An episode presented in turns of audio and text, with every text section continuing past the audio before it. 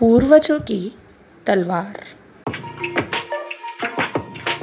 एक बार राजा कृष्णदेव राय ने अपने पूर्वजों से जुड़ी ऐतिहासिक एवं दुर्लभ वस्तुओं का जन प्रदर्शन करने हेतु एक विशाल कक्ष का निर्माण कराया।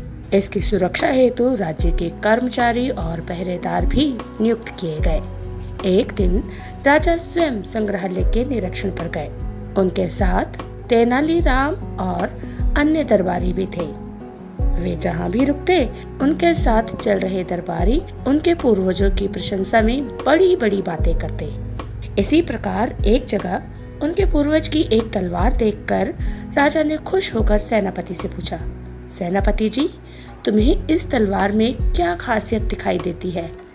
सेनापति बोला, महाराज, ये तलवार तो आपके पूर्वजों के साहस का प्रतीक चिन्ह है। फिर उन्होंने मंत्री से पूछा तो मंत्री बोला, महाराज, ये तलवार नहीं, आपके पूर्वजों के शौर्य की कहानी है। देखिए, इतने वर्षों बाद भी इसकी चमक ज्यों की त्यों है। इस प्रकार सभी दरबारियों ने बारी बारी से तलवार के विषय में बड़ी बड़ी बातें की और राजा को प्रसन्न किया। तभी एक मंत्री ने देखा कि तेनालीराम चुप खड़े हैं।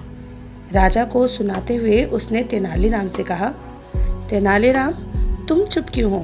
तुम भी बताओ, तुमने इस तलवार में क्या देखा?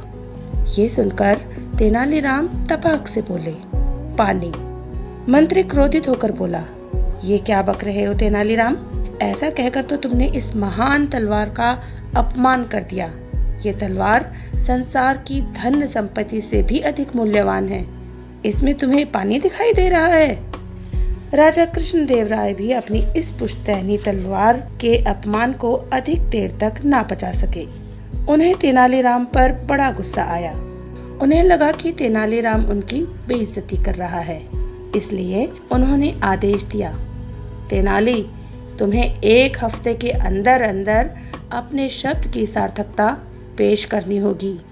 अगर तुम ऐसा नहीं कर पाए तो तुम्हें कठोर दंड दिया जाएगा। राजा का आदेश सुनकर तेनालीराम से ईर्ष्या करने वाले दरबारी एक बार फिर से मन ही मन प्रसन्न हुए। उन्हें लगा, अब तेनालीराम नहीं बच सकता। उसे सजा तो ज़रूर मिलेगी, क्योंकि वो उस पुश्तैनी तलवार में पानी देखने की बात तो सिद्ध कर ही नहीं पाएगा। एक सप्ताह बाद जब दरबार लगा तो तेनालीराम से ईर्ष्या करने वाले सभी दरबारी बहुत खुश थे। कि तेनालीराम को अब तो कठोर दंड मिलेगा ही मिलेगा। तभी तेनालीराम दरबार में उपस्थित हुए और उनके साथ संग्रहालय के तीन कर्मचारी थे, जिनके हाथों में एक एक पुस्तक थी। ये देखकर राजा सहित सभी दरबारी चकित थे। तेनालीराम ने पहली पुस्तक को खोलकर राजा को दिखाते हुए कहा, महाराज, मेरी बात का प्रमाण ये प्राचीन पुस्तकें हैं, जो मैं आपके संग्रहालय से लाया हूँ। इन पुस्तकों में आपके पूर्वजों की शौर्य गाथाएँ हैं, जिन्होंने इस प्रतापी तलवार का इस्तेमाल शत्रुओं के विरुद्ध किया। इसमें लिखा है, इस तलवार ने विजयनगर के शत्रुओं को युद्ध में बार बार पानी पिलाया है। इसके बाद उन्होंने दूसरी पुस्तक खोली और राजा से बोले, महाराज इस दूसरी पुस्तक में लिखा है कि इस तलवार ने बड़े बड़े योद्धाओं की आँखों में पानी ला दिया।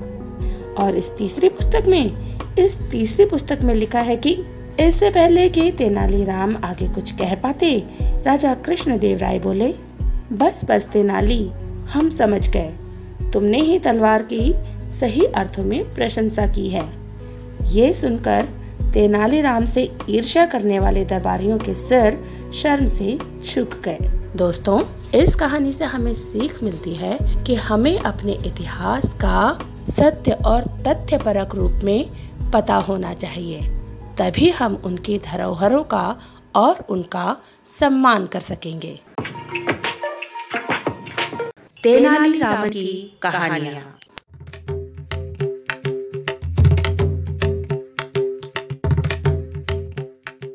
थे।